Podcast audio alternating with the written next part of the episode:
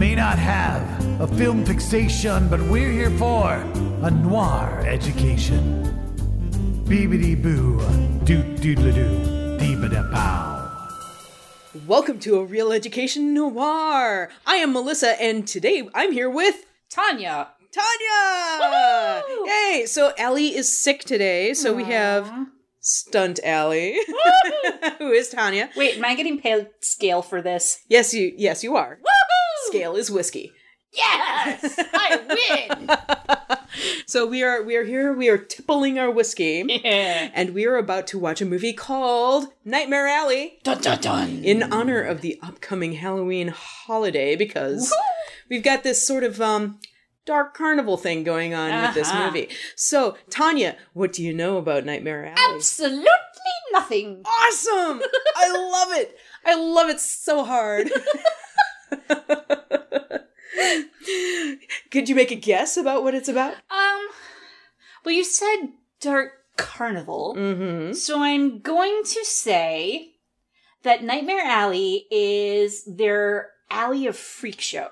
Okay. like like so we're gonna see some kind of fucked up gypsy stuff and maybe a guy running down like getting tripped by midgets with a gun in a back alley Sweet. Um yeah now i'm getting it mixed up with a movie with uh the girl in the gold boots from mst3k i don't know why i blame the whiskey anyways It's all right. It's all right. i don't care i'm gonna love this Yes, yes, you will. I, I've I've seen this movie myself, and yes, you will adore this movie.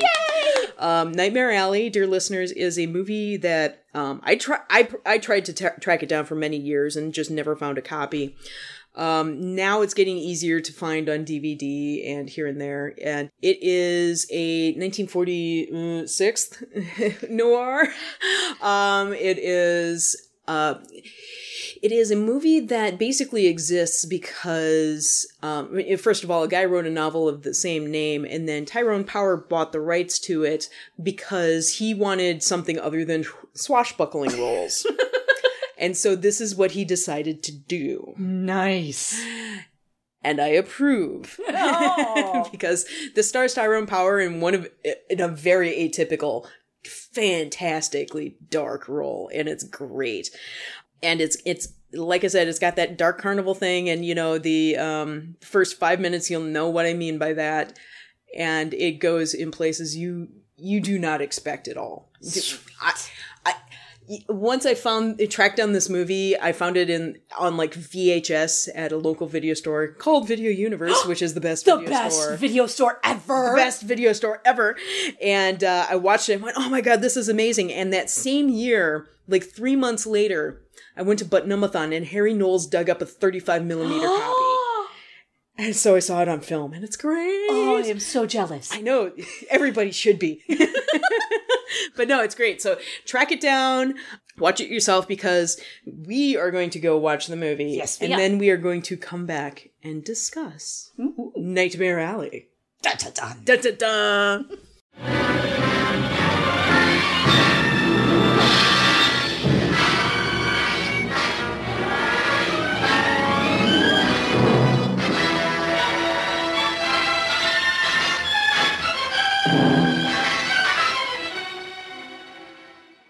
So, what did you think? Oh my fucking lord! I love this. Isn't it amazing? Oh my god! Oh, I've been dying to show this to people. Oh god! Oh, oh, oh, oh, love it, love it, love it, love it. Oh, I want it so bad again, more. It ended too soon. I want more.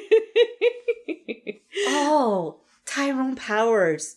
Oh, you Yeah. slick motherfucker. Oh my god, yeah. I, I love that he uses that natural charisma he has in all those evil, devious Oh, and ways. it just and it just oh, but he is too pretty to be hobo.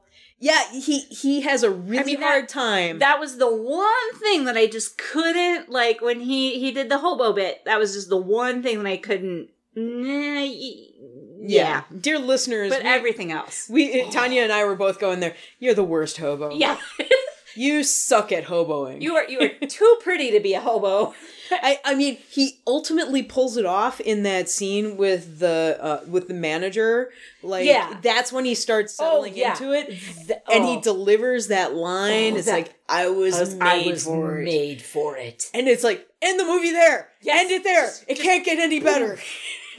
Oh, End it that there. was brilliant. and then it goes one scene too long, which is unfortunate. Well, yeah.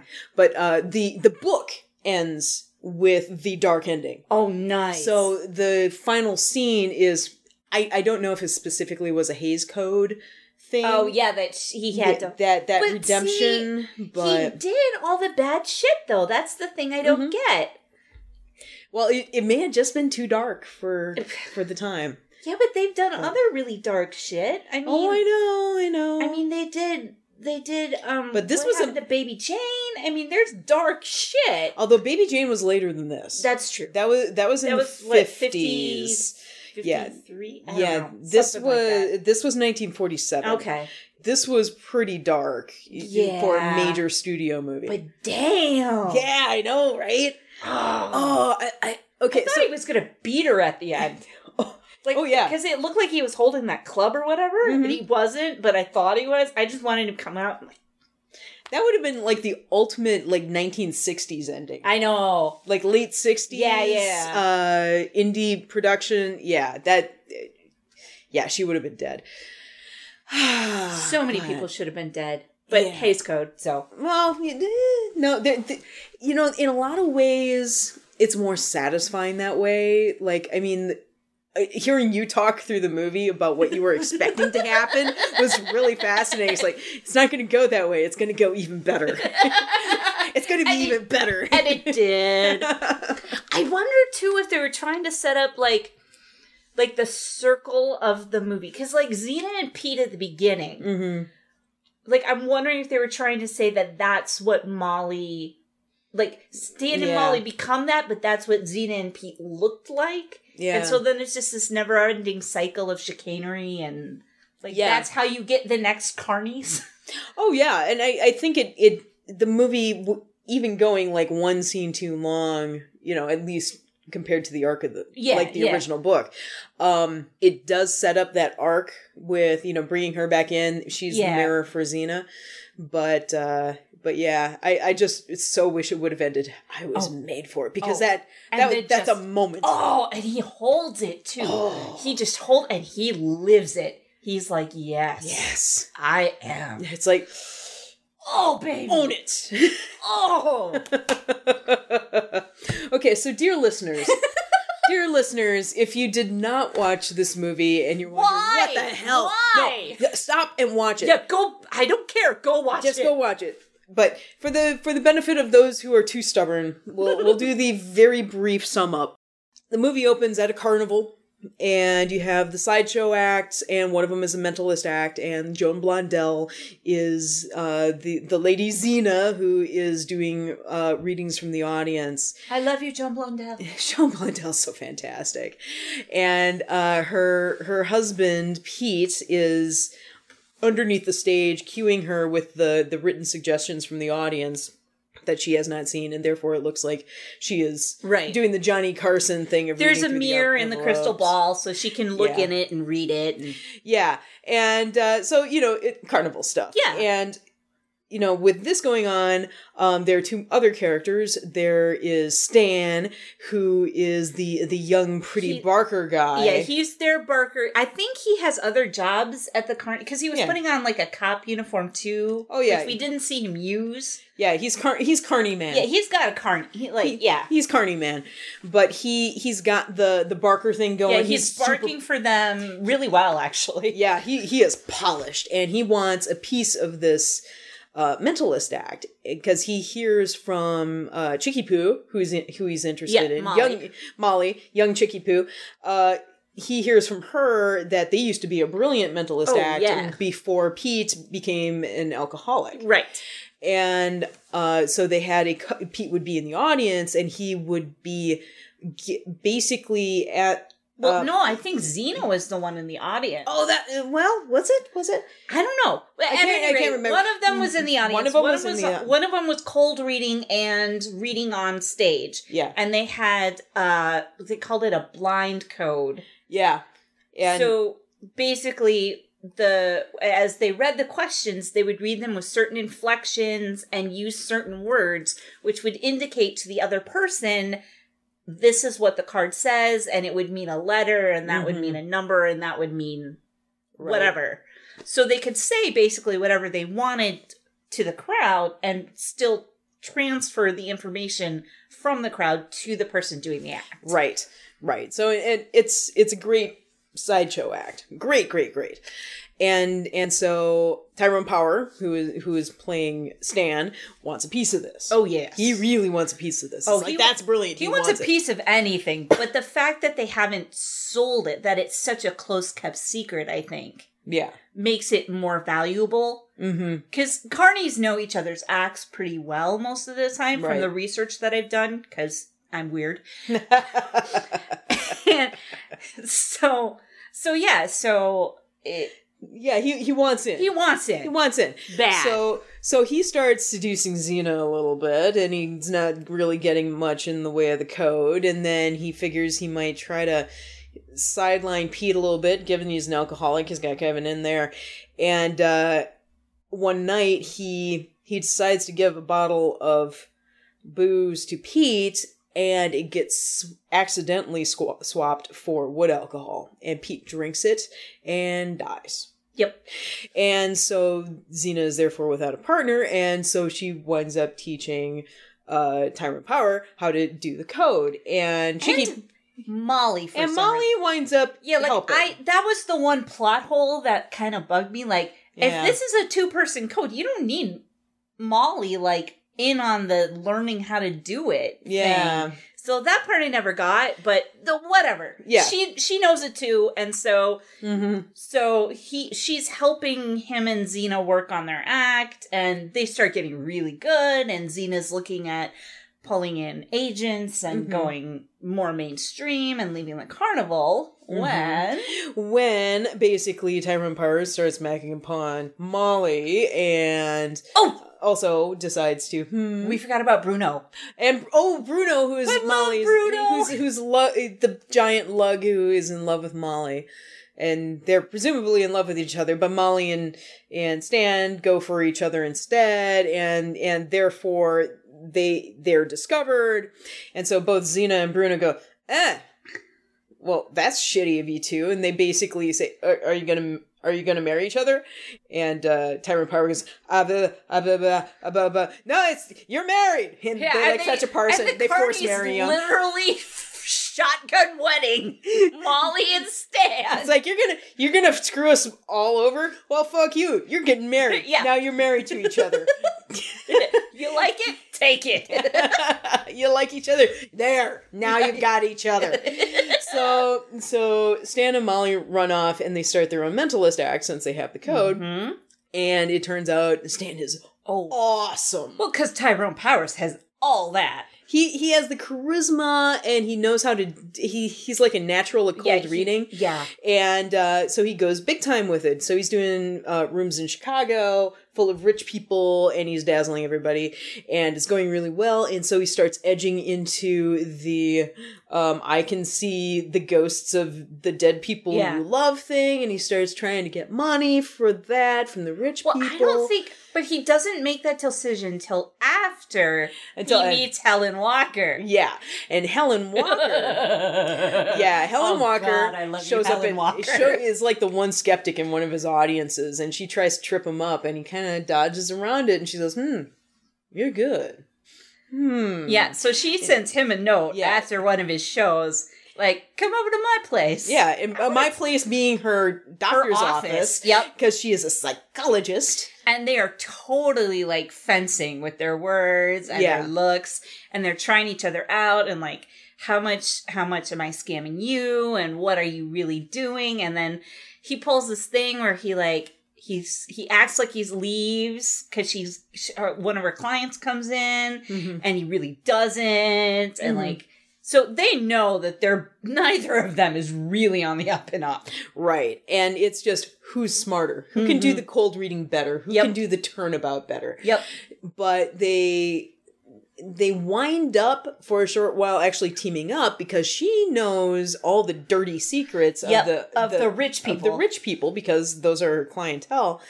So she starts relaying to him and he he's getting better cold readings out Mm-hmm. of people. So they team up a bit and we'll just kind of race through the rest of the movie because Well, because plot spoilers. because like- oh, plot spoilers. Oh, and and if And- you want the double blind crap that they pull Oh. on each other, holy crap. no, no, no, you we can't tell Yeah, you. yeah, we we gotta- you. we You gotta gotta- we watch gotta- that shit. Oh, it, it develops beautifully. It it is the the whole final act of the movie is just Oh. this brilliant cascade. There could have been so many movies like out of each of those scenes. yeah. Like, oh, do it. Yeah, I can't. I can't say. I can't say, or you won't watch it.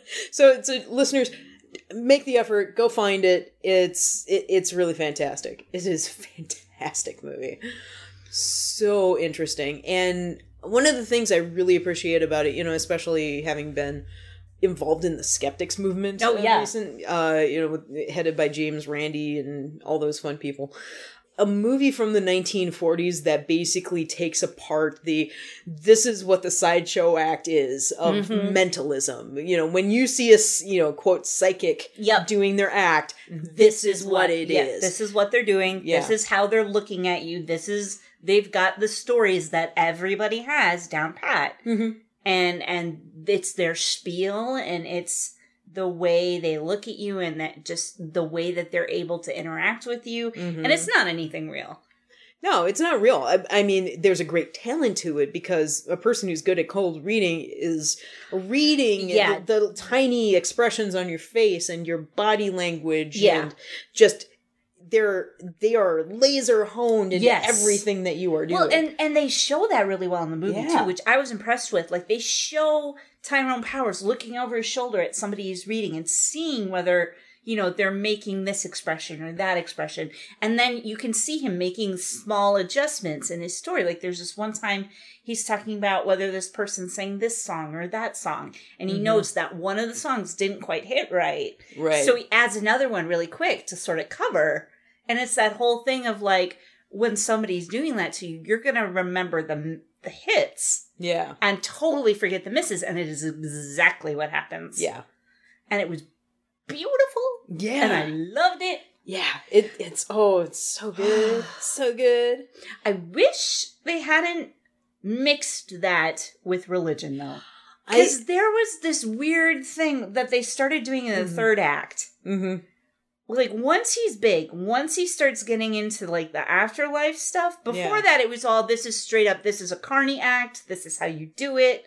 You know, this we're doing it for money and but then they get into the spook reading Mhm. and all of a sudden everybody's mentioning God like every 5 seconds.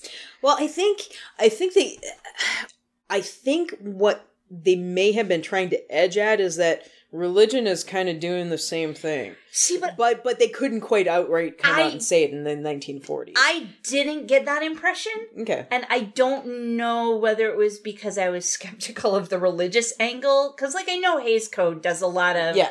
like, you have to be righteous, and the person who believes in God is going to be the one that gets the redemption, and blah, mm-hmm. blah, blah. So I might have been coming at it, like, too skeptically, if that's a thing. Yeah. But I, because, like, they have this one discussion where you know, because it is it, it's established in Tyrone Power's backstory that he went through all this religious training when he mm-hmm. was an orphan and in reform school, and he picked up on it because that's how he gamed the system. Right.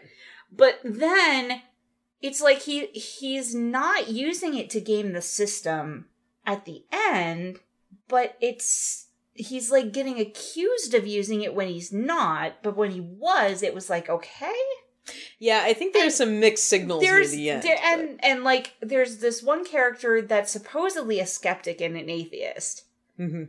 or well i would assume an atheist someone who who very much did not believe in religion before that and what annoyed me was they're giving a speech about converting this guy to believe that tyrone powers has like this this mystical ability, and they say, you know, he was a skeptic about everything religious.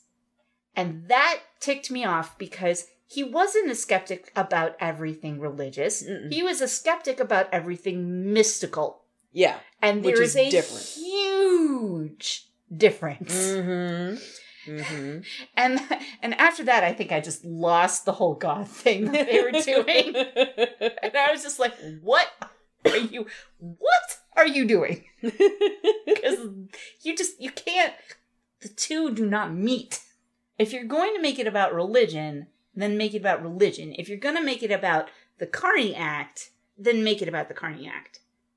Well, I think I think part of the point though is that when he starts stumbling is when he starts reaching further and further and further and trying to pry into But he Those wasn't religious even strings. because he well he, he was he was kind of treading into this he- wants me to produce a ghost sort of thing i mean the, Yeah, but when, once you go past the mentalist act of this is you know um you signed this letter as rf and Yeah, but- and you and you that's have all a fine and yeah. good. You can do the spook thing without doing the religious thing, though. mm, true Like, I mean, what's what's Edward Roberts or whoever had that show crossing over? oh uh yeah, you edwards yeah, Ro- whatever I don't know what his name is. I don't Yeah. care.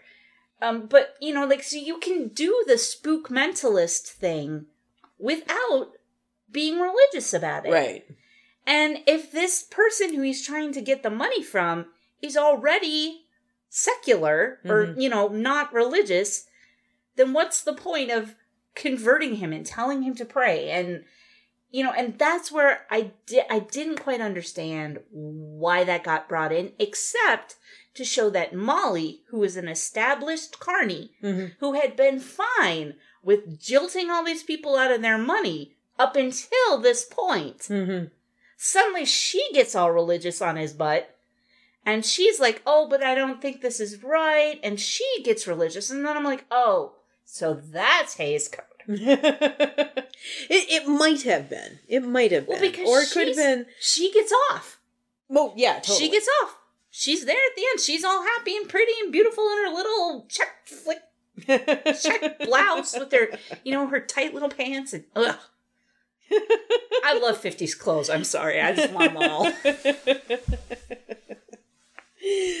Uh, it may have been the most convenient way to get that sort of point over Yeah, to I don't the know. audiences at the it time. was it felt awkward. It felt Oh, I agree. I agree. it it it it yeah. But then he goes and he does that scene at the end. mm-hmm. And that forgives all. Oh, that was so beautiful. Oh, there, there are so many other things going on. In, Wait, yeah. you know, outside of the the weird little religious angle it takes. Yeah, they point. just spent a lot more time on it than I thought they needed to. fair enough. me it could be my thing. The uh, one of the other interesting things about this movie um, that I really find fascinating is um, the portrayal of alcoholism, because portraying alcoholism kind of as a serious thing, as a disease, was re- relatively new in films at that time. Because The Lost Weekend, Yeah, I was gonna say, when did Lost Weekend come out? 1945, two years before this. Okay. Yeah, so Ray Milland Okay. battling alcohol. So they're just starting to make that a thing. Yeah, and Okay. and so seeing a character with the DTS Yeah. essentially, you know, uh, fighting his way to Yeah. try to appear normal, and uh, she's got me on a diet, one shot a day. it just looks miserable. Oh. Oh, yeah. So I found that very interesting, and of course, you know, you very rarely uh, in film see geeks referred to. No, you don't. Yeah. Because, like, even in Freaks, Yeah, they don't have a geek. right. Like, well, they they do at the end, kind of. Kind of, but But even it wasn't as blatant as this one. no, it's like, yep, And- there's a geek show here. There was apparently uh, in the original kind of the movie very graphic scene of. Uh, I don't. I, I doubt they used a real chicken, but no, no. but a very graphic scene of what a geek does. Mm-hmm. but it's gone, which is kind of why the continuity is kind of strange in a couple parts during Yeah. the geek parts. But uh But that's mostly in the beginning, isn't it? When they're when they're establishing the characters. yeah, it it is, it is interesting how it exists now because the the camera just kind of wanders off Yeah. and you just hear the sounds. Yeah. Um, another interesting thing about this movie, apparently, um, after this movie came out, you know how Alcoholics Anonymous um, members identify each other in code? Like, uh, are you a friend of Bill W? Yeah. Like, Bill W is signal from one alcoholic to Yeah, another. he- like, I've gone through Yep. treatment. Um, are you a friend of Stan Carlisle? Was apparently, I'm also in the mentalist industry and I know what you're doing. That's Stan Carlisle being the character. that's amazing. I'm gonna use that yeah. somewhere. I'm in the business. so Tyrone Power. Oh, Tyrone Power. So oh, you pretty little Tyrone. you pretty man. Oh, he is- yeah. Zorro. Zorro. He's known Oh. for Zorro. He was Mark of in Mark of Zorro. He was also in The Black Swan and The Razor's Edge and Witness for the Prosecution, which was very very good. Um, but primarily known up to this for swashbuckler roles. Yeah. Uh, he he was the leading romantic man. Well, and you can see why. Oh yeah. Oh, slick motherfucker. Oh, and and like I said, he kind of wanted to do something a little bit more interesting, you know, after Mhm. playing the romantic lead for so long. Well, yeah. So he bought the rights to this. nice. And it's like this is a really interesting choice for him to make.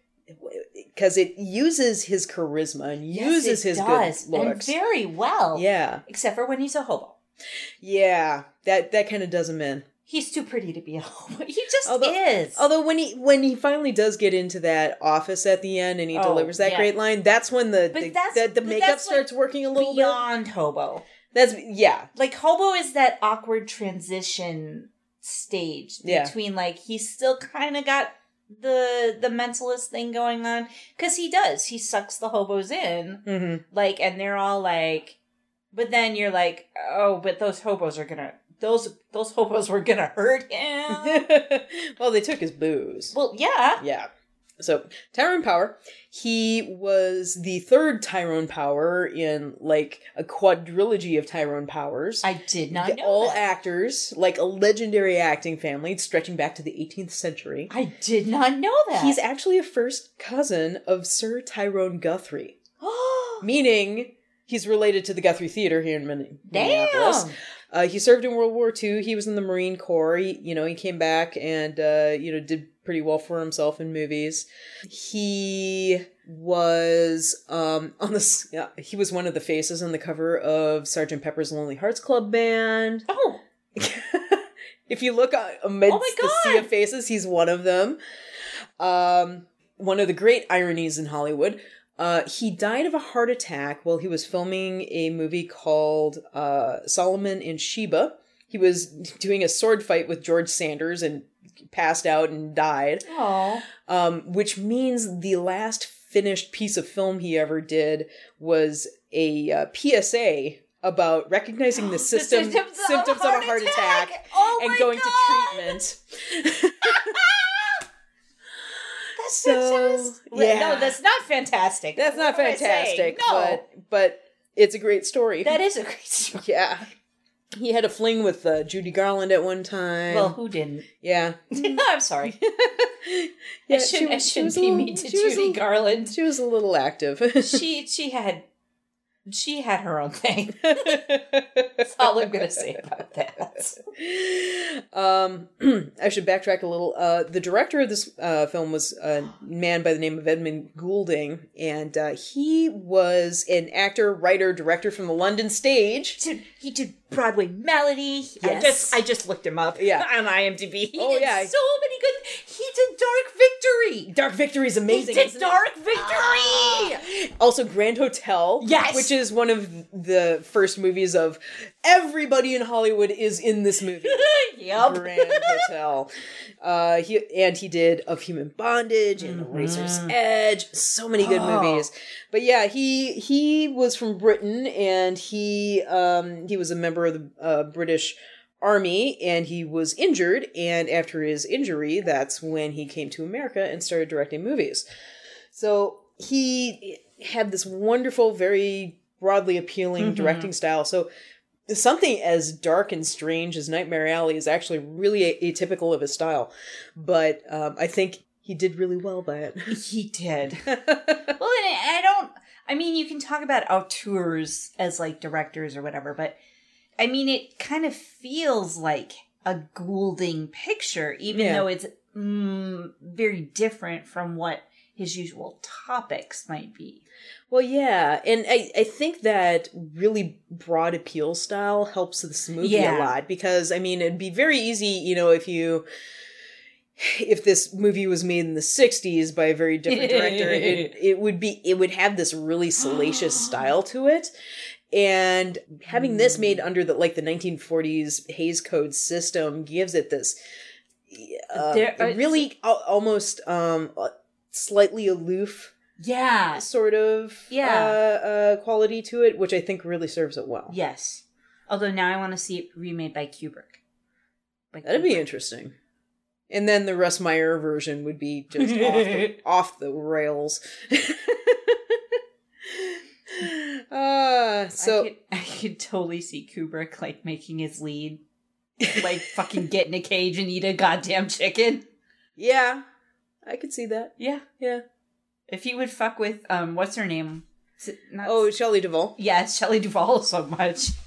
Shelley Duvall eating a chicken. Yeah, I could see it. Considering that. Sorry, I, should stop sidetracking. Yeah, no, no, that's what this is all about. Um, okay, so I kept saying that this is based on a novel. It is uh, based on a novel by William Lindsay Gresham, Gresham who um, wrote uh, another book called Monster Midway, which is a nonfiction book about carnies and Nice. carnivals. Uh, he was he was an interesting fellow. He wasn't a very nice fellow. He was alcoholic and often suicidal. He Hmm. was um, married to a poet named Joy Davidman, who uh, he had a couple kids with, and uh, he was awful to her, and so she ran off and had a love affair with C.S. Lewis. and then they eventually got married. The movie Shadowlands is about that. Oh, I should find that. Yeah. Yeah. So it's about Yeah. mostly about C.S. Lewis and, and Joy Davidman. So his kids wound up being stepkids to C.S. Lewis. But uh, he, um, William Lindsay Gresham, uh, eventually cleaned up and he worked on a book about Harry Houdini with James Randi. James the Amazing Randi. The amazing Randi, uh, which was funny because you know Ta- Tanya, you brought him up, uh, up Yeah, I- amazing Randi during the movie, and Yeah. I'm like, yeah, yep. where's the amazing Randi in all this? Well, I'll tell you. Um, unfortunately, uh, the author did meet an unfortunate end. Uh, in 1962, he checked into the Dixie Hotel in New York and uh, committed suicide by sleeping pills. Um, when they they found him, basically his death went completely unnoticed by the media. Like somebody who wrote a bridge column in the New York Post Oh, mentioned ouch. something, but that was about it Ouch. but when they uh when they found him he was apparently uh, carrying business cards that said no address no phone no business no money retired Aw, so very that's too bad. very sad and unfortunate man but at least he wasn't a geek yeah. yeah Okay, you do not read tarot cards like that, mm-mm mm-mm and you never read them for yourself. so I don't know what she was doing. You know what i i was giving that the benefit of the doubt in that Well, I mean- I mean, you've got you've got a number of characters essentially doing cold readings off of Yeah. one another, and um, I kind of took it as her excuse as a way to Oh, like that was her way. That- she covered her reading, like yeah sh- so you couldn't tell she was reading you. yeah. It's like I'm getting this message from the universe, but no, I'm really telling you how it is. Maybe I could see that. Yeah, But I, I also got the sense that like she actually believed the cards, even though she knew cold reading was bullshit. she may have, and I may be just really generous with this movie. Well, yeah, and you have every right to be. It doesn't make me love it any less. I just know that you don't read tarot cards like that. yeah, yeah, yeah. No, no, no. no, you don't. That was his card. No. Yeah, and and if you're gonna talk about tarot cards, at Yeah. least do some research, please, screenwriters, on what the cards actually mean. There are more cards in the deck than just death. Yeah, and death doesn't even mean death. Right. Which oh, like every single tarot card, they're like, oh, death. Oh, death. No, death does not mean death. The hangman means more death than death does. Mm-hmm. But nah, tell Hollywood. Watch out for the Three of Swords. Uh, the screenplay uh, was written by Jules Furthman, who wrote Mutiny on the Bounty, To Have and To Have Not, and The Big Sleep. Yay. Uh, during the silent era, he was known as Stephen Fox. Apparently, Okay. because apparently his uh, he felt his real name was too German in the wake of World well, War I, I could see that. I could see that. Sure. Yeah, sure. he start he started writing for films in 1915, so he Yeah. was an early adopter. Yeah. But uh, his final film was a little movie called Rio Bravo. Oh, damn. Yeah. Wow. so so somebody w- who worked on a lot of iconic films of the era. It, it's a fun script. I really enjoy it. oh, it, it there was some good. Oh, the whole scene with Helen Walker Yeah. It, when he is in Helen Walker's apartment, Mm-hmm. and you know which scene I mean. Mm-hmm. Oh, that was gorgeous. Gorgeous. Anytime that he's with Helen Walker, actually, yes. is just this wonderful. Oh, Tete-a-tete. because she is smart and she is not afraid to use it, Mhm. and she knows what his game is, Yeah. and she does it that much better. well, and she's got because she plays a psychologist, she's got this legitimacy behind her, even though psychology was kind of looked upon the same way at this point. oh yeah, absolutely. I mean, because there was no like you didn't have everybody going to their therapist every week. Mhm. Like psychology back then, especially in movies, yeah, was was for the crazy people. They were the charlatans who were going to take the the the people's money, or they were going to screw you over, or you know, they didn't have like they were looked upon in a similar way to a mentalist or to a carney. yeah. I really like the parallel that's drawn Yeah. between the two. That was fascinating. especially when she starts helping him out Yeah. and like because then you're like oh well they get each other hmm i wanted them to hook up And they possibly. Well, Well, oh, they- and she tried. oh yeah Oh, she tried. oh that in the boat in the boat. Oh, yeah. Like, i I know I've got a place cabana. yeah I've, I've got a cabana. we could go there she tried like three times It's like can't and, follow me and for Tyra- tyrone powers is like no i'm sorry i'm not with you helen walker i'm with and then he didn't even go home to his little piece molly like he didn't even go home to his wife I'm like, why are you holding out on Alan Walker, Tyrone? Yeah, really. Oh, they would make beautiful children. Oh, they would be very pretty. Oh, so pretty. So speaking of Helen Walker, Oh, I'm sorry. So no, no, no. I'm I'm finding tangents all over the place. So um, Helen Walker, wonderful little actress. Love her. She she was barely in anything. Uh, she had like 20 film roles, and that was about it. Yeah, she died young. Yeah, she died young, and uh, but also here's here's kind of what happened. So she she her career was going on okay, and then um, on New Year's Eve, 1946, um, she she was out driving and she picked up three hitchhikers uh, who were World War II vets, and um, during the car ride, her car hit a divider and it flipped several times. Oh no. And so she was severely injured. She broke her pelvis, and there were various under, other injuries.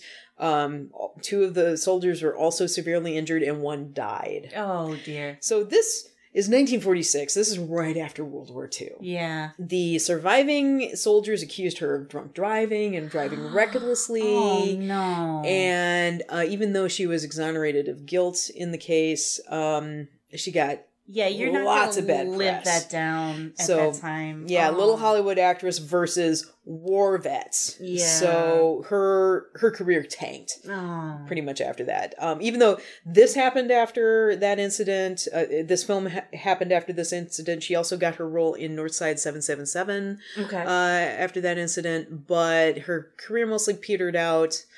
Um, she did a few TV roles, and then by 1960, she did her last television appearance, and then her house burned down. And she was pretty much Yeah. destitute after that. There was like a, a few of the people she still knew in the industry, like gave a little benefit for her, so it helped her out. But a few years later, she died of cancer. So she just had this really unfortunate. Cause she, Path. oh, she is, and I, I recognized her right away. I'm like, who is that? Yeah, you you said you recognized her from possibly Brewster's Millions, right? Yeah. yeah, yeah. I like her. I know her from Northside Seven Seven Seven, which is fantastic, and I'm sure we'll get to it at some point. Yay! Yay! Um, and we keep mentioning Joan Blondell, who is amazing. I love her. Oh, Joan Blondell is the best. she makes me so happy. So Joan Blondell, who plays Zeena, um, God, I love her in this movie, especially because she she plays that like she's five years past the expiry date. Yes. for the the beautiful blonde woman. Yes. which is which is a sad thing for me to say because she's gorgeous. No, no, But- she is, but like Hollywood has that. You Yeah. know that like they're used. They're just too old for the leading Mm-hmm. woman, so they they end up in that sort of like jealous former ingenue Yeah. spot, and it was very much that. and and she's playing it like Oh, that, and she which is, important. and it's perfect. Like the first, you see her in the scene in the first scene in the movie, and I'm like, oh, she's giving him the side eye. Mm-hmm. She already knows what she is after. Oh, oh yeah, yeah, and I, I, I love her deliveries. It, it, the- Mm-hmm. her line deliveries. She is just so sharp. Um, she she had a long, long career. Even though she was never like leading lady, Yeah, she was always the the comedic wisecracking Mm-hmm. side girl. So you saw her in um, get, God, she was in everything from like The Public Enemy in 1931 Yes. to Grease. She was in Grease. What was she in Grease? Vi. That's right. I knew it. She was in Tree Grows in Brooklyn. She had a little role in uh, one was she in the women? Everybody was in the woman. Every woman was in the woman. Okay. I don't. Although I don't I know. wanted to say she was in the- Reno when they when they go out to Reno. Maybe It doesn't we, matter. we should just watch the women because Yeah, because. the women. um, but she sh- uh, she was just amazing. She was always just kind of this wisecracking comedic yes. uh, character actress, and uh, she was married to Dick Powell for a while. Nice. Yeah, I like it. Um, apparently, it, it- so she started her career in the Ziegfeld Follies before going sure. to Hollywood. Sure. And she came up through theater with kind of side by side with James Cagney. Okay. So they were singing and dancing Sure. together on the stage. His career took off once he hit Mm-hmm. film, and she not quite so much, Mm. sadly. But uh, I always love seeing her and stuff. Um, I Oh, saw her in um, Gold Diggers of 1933 recently. Yes. Yeah, and she's just a tiny little role in that. No, but it's but, like, but you know it's her. it's like that's Joan Blondell. Yay! yeah, like half this movie, I was sitting there going, "That person, yeah, that, I know that person." yeah. And Coleen Gray is in this, and, Mm-hmm. and you know, dear listeners, if you're going, hey, I'd seen Coleen Gray somewhere, you saw her in the last movie we watched, which was Kansas City Confidential. um, she was also in The Killing and Kiss of Death and Razor's Edge and stuff like that. Um, and of course, uh, Mike Mazurki, Yay! Bruno, Bruno, uh, the big guy, the big guy who was in Dick Tracy. Oh yeah, and some like it hot, and he was in Murder My Sweet. Yes, he Most was. people know him from Murder My Sweet, and uh, yeah, he long, long, long career. Oh, and and I I loved what this movie did with those actors. Yeah, because like Bruno and and Zeena, you know, even though they were they weren't the main couple, they weren't they didn't get thrown off like a lot of those people do, or they didn't get made fools of ever. mm-hmm. Because like they even come back after he's moved up in the world, Yeah. And Tyrone Powers kind of gets all like, "Uh oh." They're Yeah. gonna they're gonna trash my show. They're gonna call me out, and like they're not. They don't care, and and they even kind of look like they hooked up, which Oh. I thought was really nice because a lot of times those characters they kind of get treated like shit yeah, once they get pushed off screen. So I was really glad to see that the movie had a space for that. and I I like the idea of them as a pair. Yeah. it's like they were so adorable. I know it was well, and You too? It's just like as soon because there's this look when they're in the bar once they realize that Molly and Stan hooked up. Yeah. they, they just look at each other and they're like, "Oh, we're doing this," and like, oh, they're it's the on. ones that do the shotgun wedding, and they're the ones that you know. I just, I just really liked that there was a space for that for those characters, Yeah. and that they pulled it off so well because they did. Yes. And I love I mean, so often when you see uh Mike Mazurki and stuff, he uh he's playing a bruiser, a thug. Yep, And here he's like, Oh, you're so cute. I know. You're so adorable. Well, and he doesn't like you don't really know what he does Mm-hmm. for the I'm guessing from his from his first costume he might have been the strongman. Yeah. I'm guessing, but the, it, you don't know and you don't care Right. cuz he's just too adorable. it's like, oh, you could be around some more. yeah. Um, even though he was so known for roles like you did not see in this movie. Um, Well, cuz he, He was, was- being really sweet with Coleen Gray. But you know, he was a giant man. He was like six foot 5 Mhm. and so he was easy to cast in those Yeah, in the big bruiser, roles yeah. usually. And uh, apparently, he was really well read and very quick witted and genial and When why should gentlemanly. he be? And and yeah, it's just that you know, so many times you've seen him, seen him in movies, Yep. He wasn't playing that role. Right, exactly. And that's another thing that I liked Yeah. about Bruno was because Bruno was big, Yeah, but he wasn't dumb. right. he he picked up on the the little interplay between Molly and Stan before Zeena did. Oh yeah, and he's like, uh, like the first scene it shows up, he's like, oh, mm, Yeah. Mm. Mm-mm. not good. Uh-uh. I don't buy it. Nope. yeah, he's sharp. He's sharp. And uh, you were also picking up on Ian Keith, who played Pete, who was in the Ten Commandments Yes. and Cleopatra. He was one of the Cecil B. DeMille people. he was in a bunch of Oh, DeMille and you could tell. Yeah. You could tell because there's Oh, this- that face. Oh yeah. Mm. Oh, and his accent just comes because he's doing the DTs really well. Yeah. And then we you get to see a little bit of what Pete would have been like before the drink. Mm-hmm. And you can just see that Cecil B. DeMille, like with the broad, like the theater background comes in and he holds himself different. Yeah. And you could just tell that he could just go off. Like he was Tyrone Powers before he was Pete. Yeah.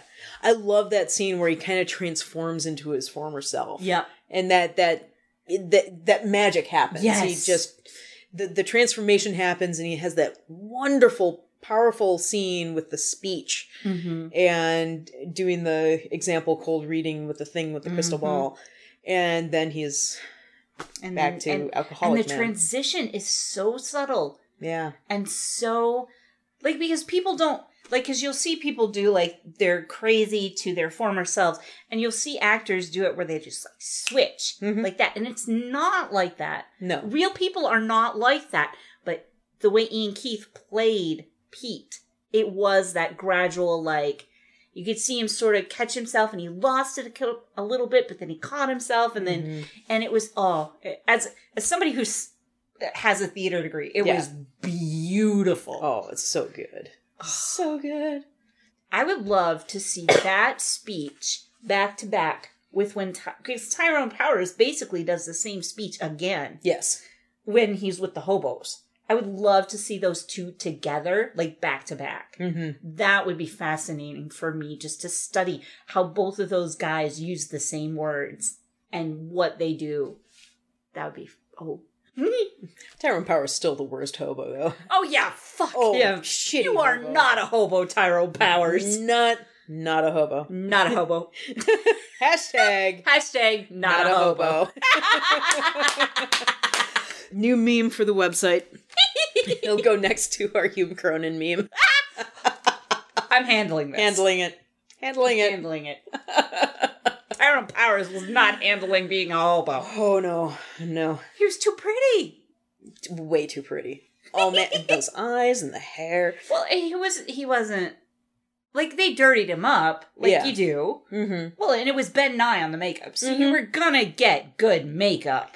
One of these days, we should just do a whole episode on Ben Nye. Okay. Because you see Ben Nye's name on every Oh. movie of this era. Well, and you are required. Like Ben Nye, he was such a famous makeup artist. When you go, when when I was in in college for Mhm. theater, you had to go and buy a Ben Nye makeup kit. yes. Like it was a requirement. Like in your syllabus, Ben Nye makeup kit. It's important. Like you couldn't use it for shit because you were not Ben Nye, but that's what you got. Mm-hmm. Because he is the shit, or He's the- was at that time. he was the Edith Head of makeup. He was. Yeah. Yeah. No capes. No capes. No what what his what his equivalent would have been? Yeah. No powders. More blush. More blush. More blush. No, he would. No, No, he not, not, for, that. No, not for black and white. Ooh, more eyeliner. More eyeliner. Maybe for the. Because I bet he, I bet Ben Nye did Bette Davis. He probably did. Ooh. Hmm. I want to see what Ben Nye did with Bette Davis's face.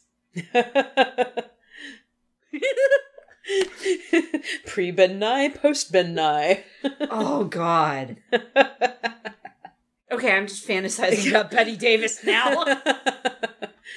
Ooh, we need to do more Bette Davis on this podcast. Hells yes! Yeah. All about Eve. Yeah.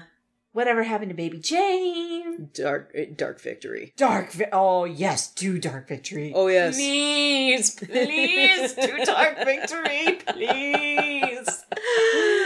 All right, so oh. we're we're going off the rails. Do you have any final thoughts about Watch it. Uh, yes. Watch it again and again. Cause oh, as much as as much as I pointed out things I didn't like, I loved it. Oh, you know, part of the reason you point out things you didn't like is because you get invested in it. Oh, it's like, yeah. it's so sad I don't like that because I want to like Yeah, it. I know.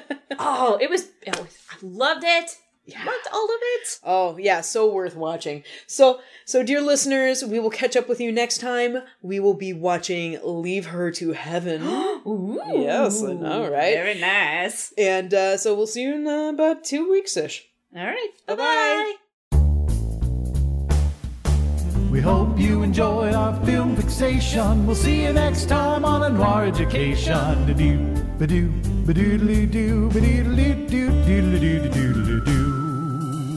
Thank you for joining us for a Reel Education Noir. New episodes arrive on the 7th and 21st of every month. You can find our podcasts and social media feeds on our website at reeledunoir.com. Special thanks to Tim Wick, Jeffrey Brown, and Chad Dutton for our theme music. If you like our show, you might also like our parent podcast, A Reel Education, which discusses all genres of film. You can find it on the web at reeledu.com. Thank you for listening. Until next time. You to remember that this exhibit is being presented solely in the interest of education and science.